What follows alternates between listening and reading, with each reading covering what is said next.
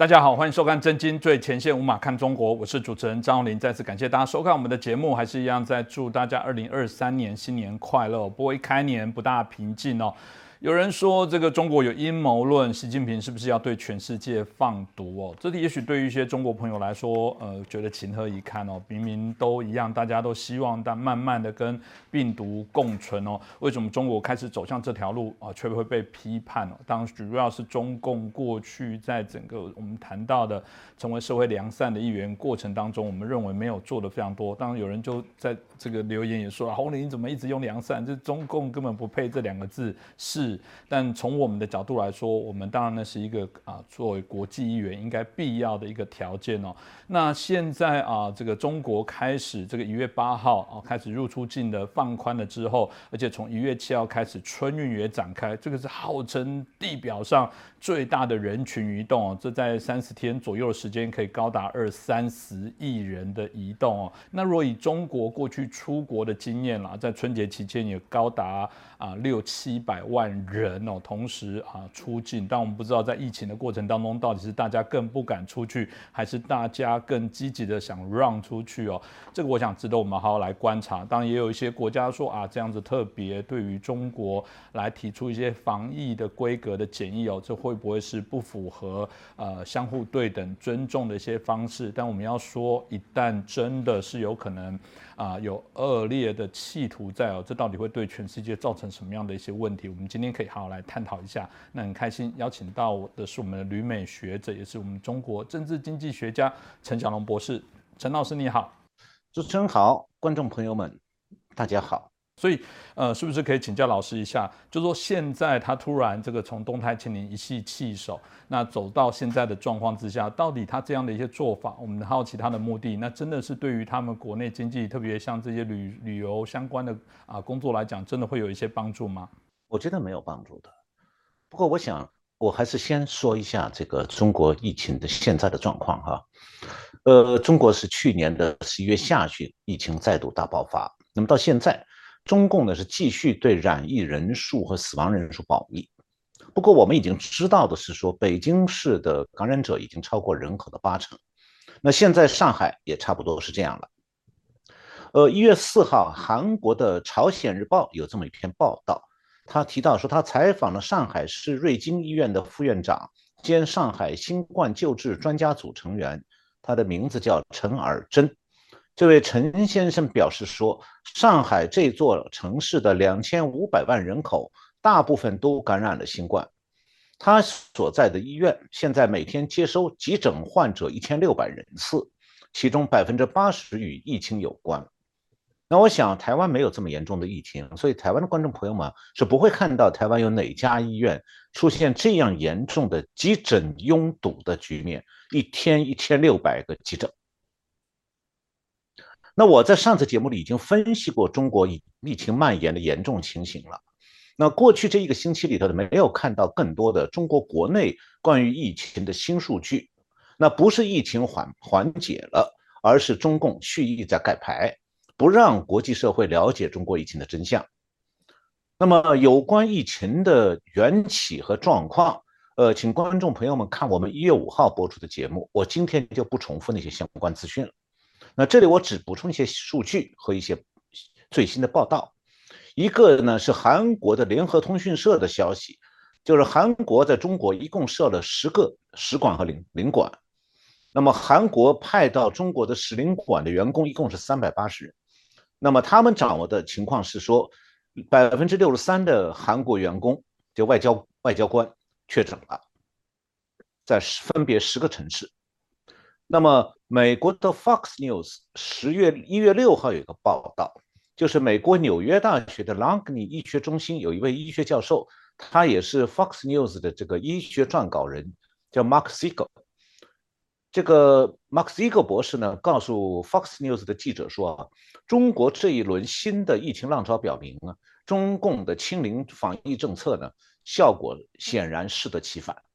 那高度传染性的亚变体病毒正开始猖獗的传播，而且呢，出现新的更危险的变体的风险很高。他认为说，中国坚持使用自己的疫苗，但这些疫苗不如美国的，而且最近接种疫苗的人数不多，而且疫苗大部分已经失效了。他说，中国的弱势群体疫苗接种率低，导致住院和死亡。那么，Fox News 就在新闻里指出来说，最新的估计表明，中国今年一月的死亡人数可能从每天九千人增加到每天两万五千人。那中国微信群里头讨论现一个很热的话题，现在是丧事，因为去世的人太多。这倒不是说家人在家里办丧事很困难，而是说去世的家人火葬难。那最近韩国的《朝鲜日报》有一篇相关报道，标题叫做《中国新冠死亡人数暴增，引发葬礼战争》。那这篇报道说，中国因为新冠疫情导致死亡人数暴增，那火葬和葬礼系统达到了运转极限，主要城市的殡仪馆和火葬场已经达到饱和状态。那上海市的龙华火葬场每天是要焚烧超过五百具尸体，是平时的五倍。那里的员工讲说，现在整个系统都已经陷入了瘫痪，这指的是火葬系统。那么说，这个火葬场的人已经忙到没有人能吃得消这里的工作。那么韩国的《朝鲜日报》也报道说，北京的火葬场也是如此。那北京市通州区的民政局人士说呢，通州区的火葬场每天焚烧一百四十到一百五十具尸体，因为饱和了，他从附近。北京市附近几个区转过来要火葬的尸体都被退回去了。朝鲜日报还表示说，类似情况正在全中国的火葬场上演。不要说正经的告别仪式，火葬是一个接一个匆忙进行，情况所迫，甚至是两具遗体要共同火葬，那么故人和遗属都毫无尊严可言。呃，同时呢，在中国现在火葬的费用水涨船高。朝鲜日报的报道说，北京火葬场平时的火葬费是几千块而已。那如今的情况是说，家属如果要求三天内就去世以后遗体送到火葬场，要求三天内火葬的，收费六万八千人民币，相当于一万美金。那如果是希望当天送到当天火葬，要付八万八千人民币。那火葬场员工说，现在到处火葬场到处是尸体。如果不出高价，火葬可以等上一个月。那我们都知道，遗体等在火葬场，如果冰柜里放不下的话，放在外边等上一个月是什么状况？那春节要到，中国现在是几家欢乐几家愁。那如果是家中没有人去世，家庭成员那儿感染以后大体上康复了，那就想要出去散心，这是欢乐。但是呢，家中有人去世或者感染以后，这个感染者呢，自己高烧的症状是虽然结束，但出现严重腹泻的状况，也会非常痛苦的。那么讲到前面主持人提到了，中国现在要开始旅游了。那些想离家出门去散心的中国人，他们现在主要啊是在国内旅游，因为中共是去年十二月九号宣布取消清零政策，那么旅行的防防疫限制也取消了。那么中国的航空公司、旅行公旅行社还有铁路公司呢都非常开心，因为出现了旅行大潮。呃，一方面呢，很多染疫比较轻的人啊，想要赶快离开这个疫情严重的大城市，到像海南岛啊、云南啊、湘西啊这些地旅游地去放松一下。那么另外一方面，就是主持人前面提到的，春节快到了，很多在大城市工作的人也要回家去过年。但是。从防疫的角度来看，大量旅客从疫情严重的大城市分散到各内地各省，势必把病毒扩散。但是呢，现在中共当局好像不在乎，其中的原因是，反正已经扩散了，没救了，那就随他去吧。那至于出国旅行的部分呢，现在中国旅行社这个正在大力推广各种出国旅游项目，但是中国旅客面临着四重压力。那首先就是航班不多，机票昂贵。这是很多潜在的旅行者留意的，在非常在意的地方，因为目前从中国到国外的航班数只占到疫情爆发前二零一九年航班总数八帕，百分之八，而且呢，出一次国到一个目的地还要转多次多多次转机，所以旅行非常不便。那何况呢，几个月之内中国出国的航班不会大幅度增加，所以很多人上网搜索机票资讯以后啊，是大失所望。那么其次，第二重压力就是经过这一轮疫情感染康复后的人啊，对自己的身体是不是适合辛苦的到国外国际旅行啊，并没有把握的。那一旦复发或者在国外发病，那麻烦可就大了。那第三就是第三重压力，就是现在证照的申请也很费事，不少人员或者是原来的护照已经过期了，或者以前没有护照的。那前一段中国是中国是停发护照了，那现在虽然即将恢复发放护照，但是还要申请外国签证啊，这都需要很长时间的。何况现在还有一些国家是因为中国的疫情重新爆发，对中国人停发签证。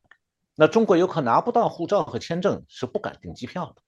那最后一个问题就是钱包，钱包问题也是麻烦，因为中国的中产阶层啊，他最大的家庭资产是除了自己住的房产以外，另外还有房子。那么现在房价的下跌趋势很明显，而且是降价都卖不出去。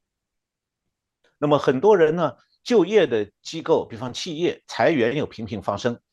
很连国营企业都在裁员。所以很多人对未来的家庭财务是很不乐观的。这种状况下，没有人敢大手笔把现在仅有的现金用掉。那么这些四重压力都使得中国出国旅游的人啊人数不会暴涨，相反啊，他们会在旅行花费上面精打细算，比方说宁肯在国内旅游。另外还有一个因素就是各国现在通货膨胀的结果是说物价昂贵，旅游成本大增。你像欧洲的旅馆价格已经上涨了十五趴到二十趴。也让很多人呢会犹豫不决，而且他们购物的欲望也降低，因此啊，那些期待中国游客拉动本国经济的国家会比较失望。呃，当然现在也有少数国家是要钱不要命的，那为了吸引中国游客，是故意不检查旅客的疫情感染状况，比方印度尼西亚，还有泰国。泰国是最新消息是说，他现在要求中国人去旅行要出示这个疫苗接种证明。不检查他是不是感染，那么印度尼西亚呢？原来希望今年中国旅客可以达到疫情大流行的二零一九年之前的那种每年两百万人的规模，但是法新社报道说，印度尼西亚现在预计啊，今年中国的旅客只会有二十五万，是以往旅游高峰年的八分之一。那么泰国是预计说，今年的中国旅客顶多达到以往的一半。那《华尔街日报》去年年底曾经发表过一篇文章，标题是“中国人的报复性旅行将在2023年提振旅游业”。那显然，写这篇报道的记者不了解中国的旅客他的真实状况，过于乐观了。是哦，这个谢谢老师也清楚的让我们谈到现在整个中国整个防疫的过程当中所造成的一些现象。那老师刚刚也提到了，各国也有一些对于啊这个中国旅客的一些防疫的一些措施哦。所以呃，请问老师啊，到底这个啊以目前我们所知道中国的旅客到境外的状况之下，那种被快筛到阳性的比例到底有多高多吓人呢？呃，最近我查了一下中国的出国旅客在各国快筛的结果。那么大致的情况是这样，就是大概是八趴到两成左右的从中国抵达外国的旅客是阳性出国，属于有害病毒携带者，那么他们会构成对其他国家公共健康安全的威胁。我们上次节目提到过，三年前啊，武汉疫情传播全球是一个很惨痛的教训。这个教训说明啊，哪怕只是为数不多的几个人携带病毒到一个国家，也会造成国家疫情的传染和扩散。那最近啊，美国的旧金山、洛杉矶和纽约的疫情明显上升，就可能与那里的中国旅客是停留的人比较多有关系。因为中国出来的人往往就跑旧金山、纽约和洛杉矶。那么，中国的疫情具有高传染率、传染率这种状况，中共当局当然是一清二楚的。然后中共呢，就是让这些病毒携带者去其他国家旅行，那客观上就会造成外国对中国旅客的高度防范。那么下面我来介绍一下中国境病毒在境外已经被查清楚的传播史。所谓查清楚的，就是已经有很清楚的追踪记录的这样的这个中国病毒在境外的传播。因为新冠病毒它一旦蔓延扩散了，想要再追查它的传播过程就会变得非常困难。但是啊，在如果一个一个远离中国的大陆上边原先没有新冠病毒，然后突然发现了这个病毒，那就比较容易追查说这被感染者他的接触史是什么样的。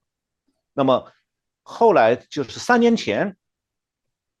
欧洲做过这样的这个被感染者的接触史追踪调查，调查结果显示呢，欧洲的疫情是由中国旅客携带去的病毒传染的。那尽管中共啊对武汉疫情开始以以来一直对病毒的传播史盖牌，但是三年来啊，世界上真正查出来中国新冠病毒传播史的国家是意大利。那么巧之又巧的是，去年底，刚才主持人提到了，最早发现抵达外国中国旅客呢携带病毒的比例很高的，到超过半数的，又是远在南欧的意大利。因此啊，意大利就成为去年底欧洲国家里边第一个站出来说要求欧盟对中国旅客实行快筛的国家。原来德国还犹豫不决，那么现在德国也同意要和其他欧盟成员国一样对中国旅客实行快筛。那么大家可能首先会好奇一件事，就为什么两次都是意大利啊？这第一个好奇，第二个就是为什么中共没对意大利这样防范中国提出抗议呢？一，我想其中原因很简单，这是中国让意大利第二次中招了，而且呢，意大利第一次中招以后啊，就已经查到了新冠病毒来源是中国旅客。那意大利三年前的相关调查现在已经很清楚的披露出来了，那欧洲的疫情三年前是中国来的旅客传播的。现在在维基百科上有非常详细的介绍。那么中共现在他是希望世界各国忘掉说三年前在意大利的中国新冠病毒侵入史，当然他也就不想对意大利再次严查中国旅客携带病毒这件事情做出任何反应，否则就变成说是在做此地无银三百两这样的蠢事儿。那他会重新唤起世界各国对中国旅客携带病毒这件事的痛苦回忆，那会加深对中共的不满。那回过头来讲，意大利第一次中招，那是三年前，那个时候武汉疫情刚刚爆发，欧洲还没有病例，结果疫情是从意大利的米兰市开始的。米兰，大家可能想不到，为什么欧洲的疫情是从米兰开始？那和中国有什么关系吗？有关系的，因为在意大利的米兰地区。有十万左右来自浙江省温州地区青田县的中国人，他们一开始多半是通过非法移民到达意大利，已经在那里生根了。但是他们和温州的来往非常密切。那我呢就凑巧知道这些青田的在意大利的非法移民，因为我一九八八年底就认识了其中的一个人。当时我是坐和这个青田的非法移民，同时都是坐火车去莫斯科。那么我当时中转要再去东柏林，然后再转车去西柏林的首都邦。那么他更坐在我隔壁的一个包厢，他是要到莫斯科以后转车去匈牙利，他还带着家人。那由于他是青田温州地区青田的农民，所以他不会讲中国的普通话，他只会讲青田的方言。那么他和乘客当中其他这个中国的北方人语言就不通。那么我呢用上海方言和他聊天。所以他也可以大致听懂，这样我们一路上经常聊天。那么我，他就告诉我说，他到匈牙利干什么？他说到匈牙利以后是准备偷渡到南斯拉夫，再非法入境意大利，在意大利呃到意大利以后，等几个月以后，意大利最近就会有一次大赦，这样他就可以通过那次大赦取得意大利居留权了。我很佩服的是，这位温州农民，他不懂任何外文，就敢于这样闯世界。那么靠的什么呢？就是青田人在偷渡的路线上一路的安排和接应。那么就是像这样的非法移民，从浙江青田这个浙江温州市青田县去意大利的，在米兰集中居住。那米兰的温州人多了以后呢，他们经常就要回国。结果是意大利啊，飞中国的两条航线当中有一条就是专门安排在米兰和温州之间飞行。旅客当中呢，有很很多是持有意大利居留权的温州人。那么每次中国疫情大爆发，温州人都会逃回意大利避灾，那么也就把病毒带回意大利了。三年前如此，去年底仍然如此。那么三年前呢，是中国的疫情通过温州人传到意大利，又迅速造成欧洲的疫情蔓延。在这方面呢，根据意大利的调查，这个疫情的传播史的记录显示啊，意大利米兰地区首个病例是个意大利人，他是住在米兰西南方，呃东南方的一个省叫做罗迪省，他住在那里一个小镇叫戈道纽。在这个小镇上，那么这个意大利人呢，是二零二零年一月二十一号见过一个从中国回来的这个中国人，是他的朋友，然后被感染了。他发病去发病去求诊的时候呢，又把他去看病的医院里面的其他病人和医护人员全部感染。然后二零二零年一月三十一号，意大利在罗马再次发现确诊病例，这两个确诊的中国旅客呢？是一月二十三号抵达米兰机场，然后坐大巴去罗马，在罗马出现症状的。那么当时欧洲的二零零零年的时候，意大利发现一病例了，但欧洲的疫情还没出现，所以意大利追查病例的接触史就比较容易。所以二零二零年二月，意大利搞清楚这个状况以后，马上中断了所有来自中国的航班，宣布意大利全国进入六个月的紧急状态。因此呢。意大利是三年前欧盟国家当中第一个全面防堵疫情的国家，同时，意大利也是被中国疫情祸害最深的国家之一。那过去三年当中，意大利六千万人口，总计有两千五百万人感染，十九万人因此死亡。那么事过三年，意大利的米兰机场再次拉响警报，因为最近中国旅客再度被核查出来半数是阳性。那去年十二月二十六号，从浙江省温州坐飞机抵达意大利米兰的有一百二十名乘客，当中快筛检测阳性超过半数。那么十二月二十九号，从中国天津有一班到米兰的另外一家航班，又有近将近一半乘客，就是五十六人当中占二十六个是阳性。那么对意大利来讲，他怎么敢不警惕啊？上次就是几个温州人就把意大利。整个欧洲弄得无不哀哉了。那么，意大利对中国旅客的高度防范意识，就是吸取了血的教训产生的。那这段病毒传播史啊，意大利人都知道。那么，中共驻米兰的总领馆比西欧国家很多傻傻的民众更清楚。而且啊，中国在武汉封城之后，对东南沿海各省疫情的防控，还借鉴了意大利。追踪感染者接触史的方法，我们从他后来一些问论文发表中可以看到这一点。那所以呢，中共驻米兰总领事啊，面对疫情外传的情势的时候，像今年，就是去年年底，两架民航机的旅客被发现半数阳性。那中共驻米兰总领馆呢，这个总领事呢，面对这个情势，他不像中共外交部那样蛮横，而是比较低调的。但是啊，这是意大利的情况，意大利人是这样。那么作为对比，我看到最近德国之声采访几个德国居民，问他们说，德国政府是不是应该检测中国旅客？那么这几个傻傻的德国人呢，根本就不知道我刚才介绍的这段欧洲疫情传播史，就是德国的疫情是从意大利传播过去的。那么德国人不知道来源。然后这几个被采访、被德国之声采访的德国人呢，就摆出一副故作高尚的宽容姿态，说啊，不快筛也没关系啊，不要紧啊，等等。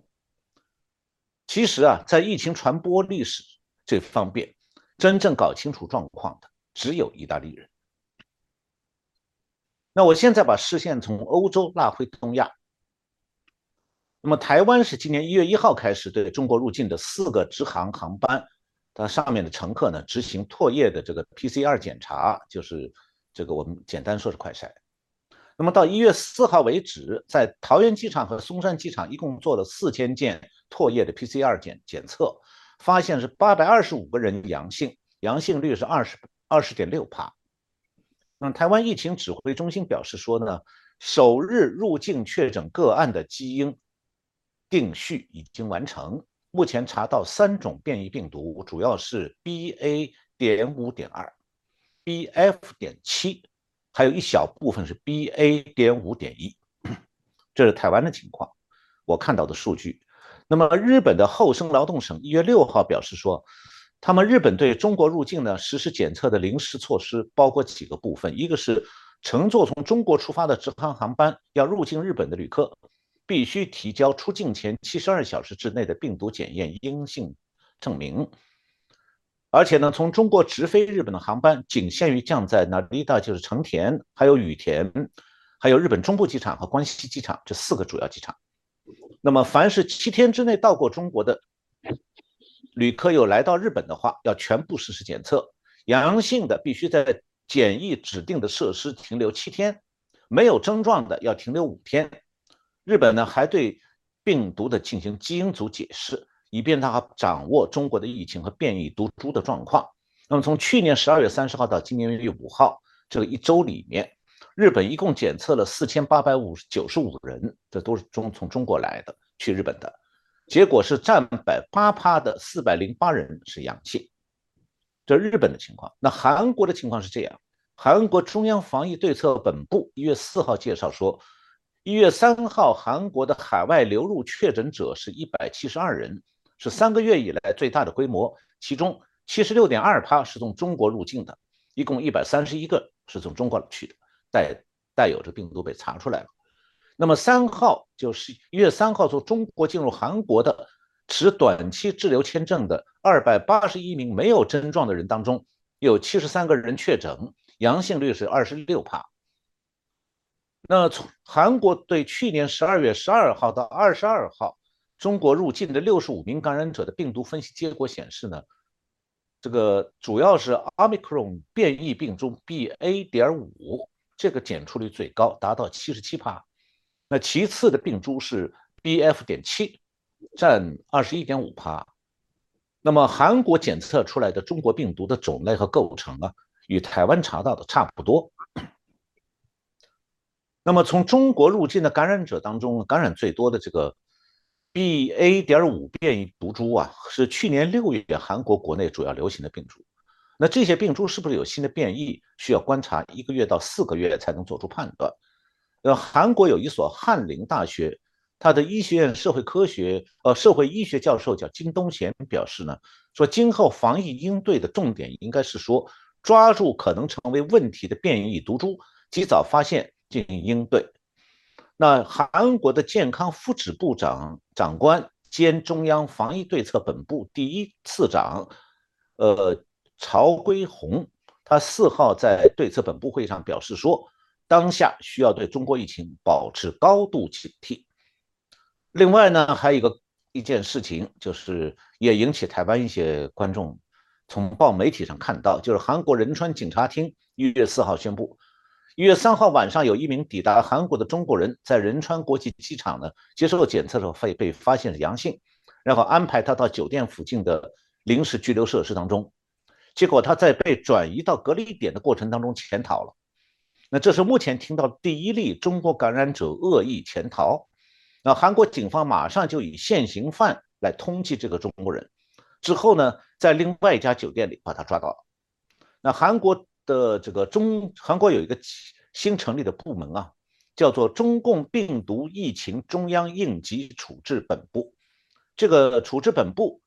表示说，这个中国人根据韩国的相关法律，将被处以一年以下有期徒刑，以或者是一千万韩元，就是七千八百美金的罚款。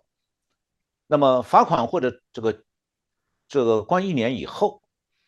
这个人将被驱逐出境，而且禁止再入境韩国。谢谢老师哦。其实老师刚刚所提到，各国的确都还是有点担心哦。中国对这事情当然会提出许多的一些抗议哦。他当然是说，哎，你们这是歧视啊！比较起这个呃中国呃呃这个面对呃所谓的这些疫情的部分，他说我们更怕新型病毒对我们的感染，而且他说中国以染疫的比例，即便刚刚提到的阳性率在检测这么高，他说这犹如小水滴进入到大海里面一样，这怎么比呢？显然这二零。零二零年大家受的苦，经过了三年之后，中国一样故我。对于这些事情上面来讲，还是在防疫的资讯上不透明，造成许多问题。所以接下来这个啊，中国有可能，因为毕竟还是开放了，各国还是有些犹豫啊，做或不做，或者是或多或少的一些不同的防疫一个设施，可是已经成定局。所以老师怎么看待，就是说这一波啊，整个防疫各国的一些手段，到包含如果我们不做，可能会产生哪些事情？就请教一下老师。呃，中共现在对这个外国采取对中国旅客的这个检测措施是非常恼火。那么我刚才特地介绍中国病毒的传播史，特别以意大利为例，两次在米兰，那也是为了说明啊，为什么防范病毒传播是防疫的重要措施。那在这一方面呢，被病毒传播的国家，它当然有权利保护本国人民的安全了。那么，疫情大爆发的国家，像中国，在道德上它是只能够支持被传播国家的防疫措施啊。而且进一步讲，如果旅客传播病毒到其他国家，这种事情一再发生，就不能讲是中共的疏忽啊，是需要追究其动机的。那么现在中共其实是倒打一耙，他反过来指责说，被病毒传播的那些国家的防卫措施过当，甚至用报复。来加以威胁，那么中共的指责错在哪里？还有中共能不能够报复？其实这两件事是紧密关联的。那我们先来讲哈，快筛，外国对中国旅客快筛是不是防卫过当、防范过当？那我们不会呃不从这个快筛的医学生物方面的原理去分析哈，我们只从中共已经宣布的防疫措施来比较。那中共现在已经宣布，从境外到中国必须提供四十八小时之内的快筛阴性证明。这也就是说，中共事实上承认要用快筛来证明进入中国的旅客必须是没被感染的人。那这个做法也证明一点啊，那就是中共当局认为使用快筛来过滤入境的旅客既是必要的也是正当的。那既然如此，中国认为快筛外国。入境的旅客是正当的，那别的国家对中国出来的旅客使用快筛，当然也就是必要和正当的，因为中共当局用自己的行动证明了这一点。那中共对外国针对中国旅客实行快筛的批评说法里边，认为说这是不科学的，这外交部发言人毛宁说的。那么这种做法呢，就是这种指责说这个外国实行快筛对中国旅客，这种指责呢，说它不科学。它本身也被中国对入境旅客快筛的做法否定掉了，因为中国自己在做入境快筛嘛，那就等于承认说快筛是有科学上依据的，不然你做什么？那么从逻辑上来看，我们还可以分析，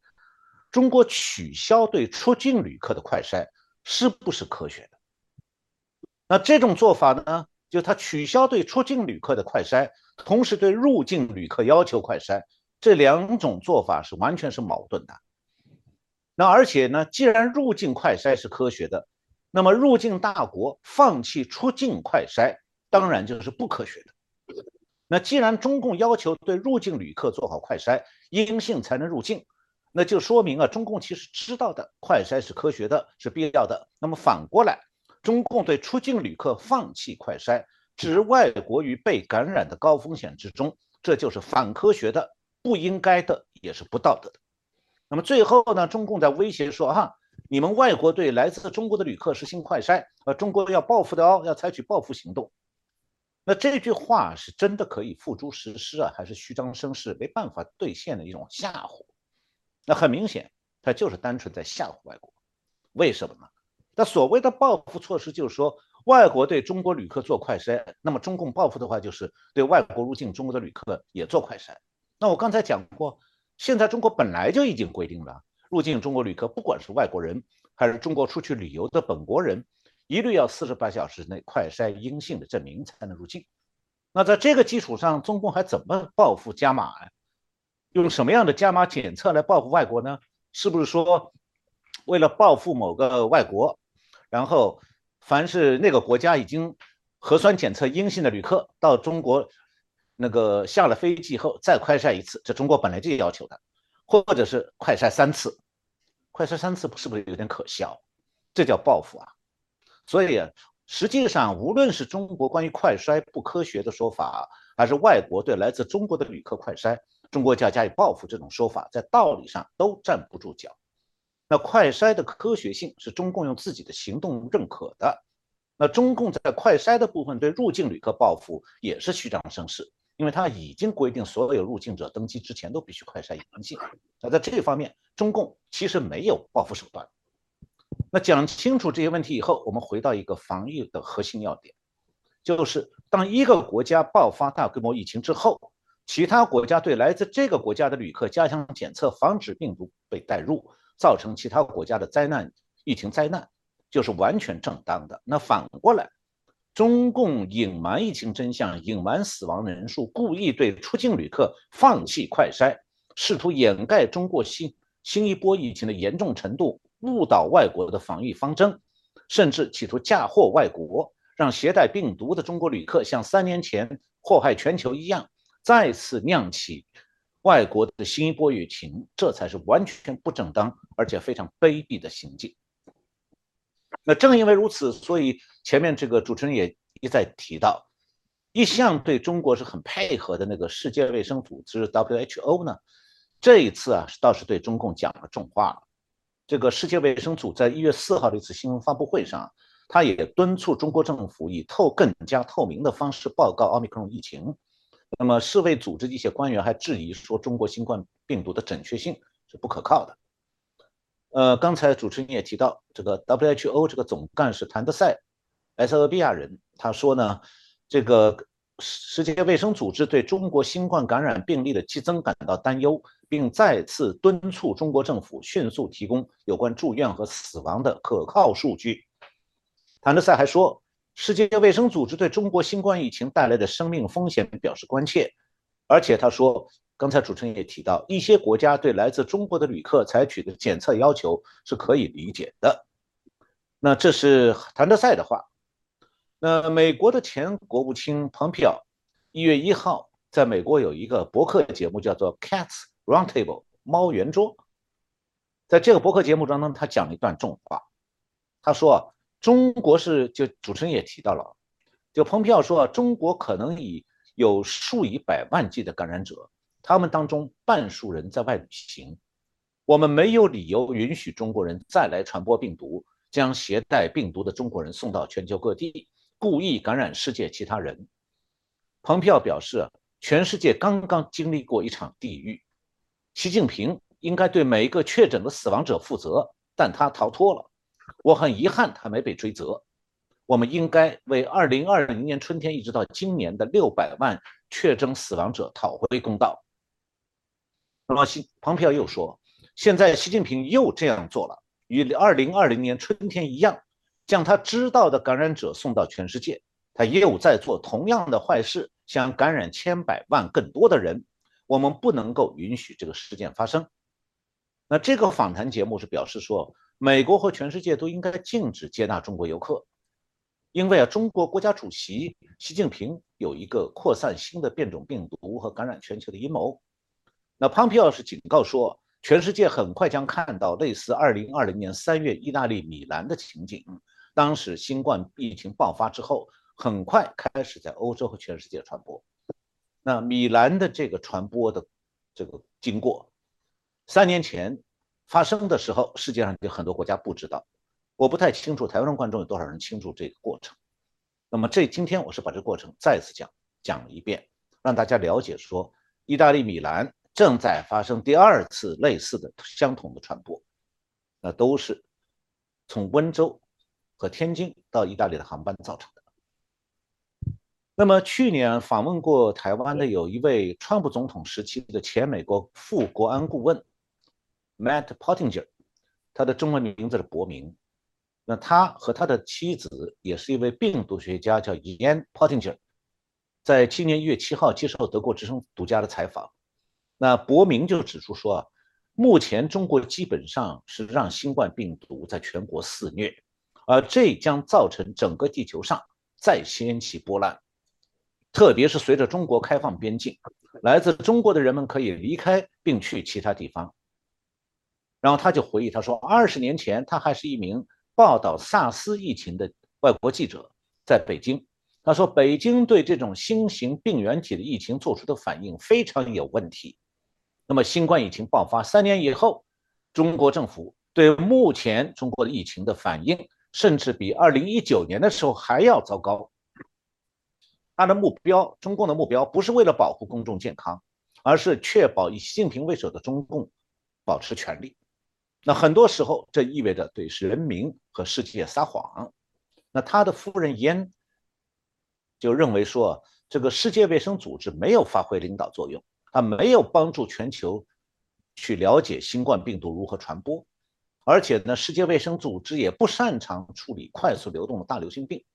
他认为说要另起炉灶，应该建一个独立的国际机构，以法治作为该机构的支柱。并确保自由社会中间透明的、负责任的政府可以更快地分享信息，以便呢帮助这个各自由社会各国获得疫苗，还有个人的防护设备和口罩。他说，这应该是一个要反应更加迅速的机构，而不像世界卫生组织那样无能。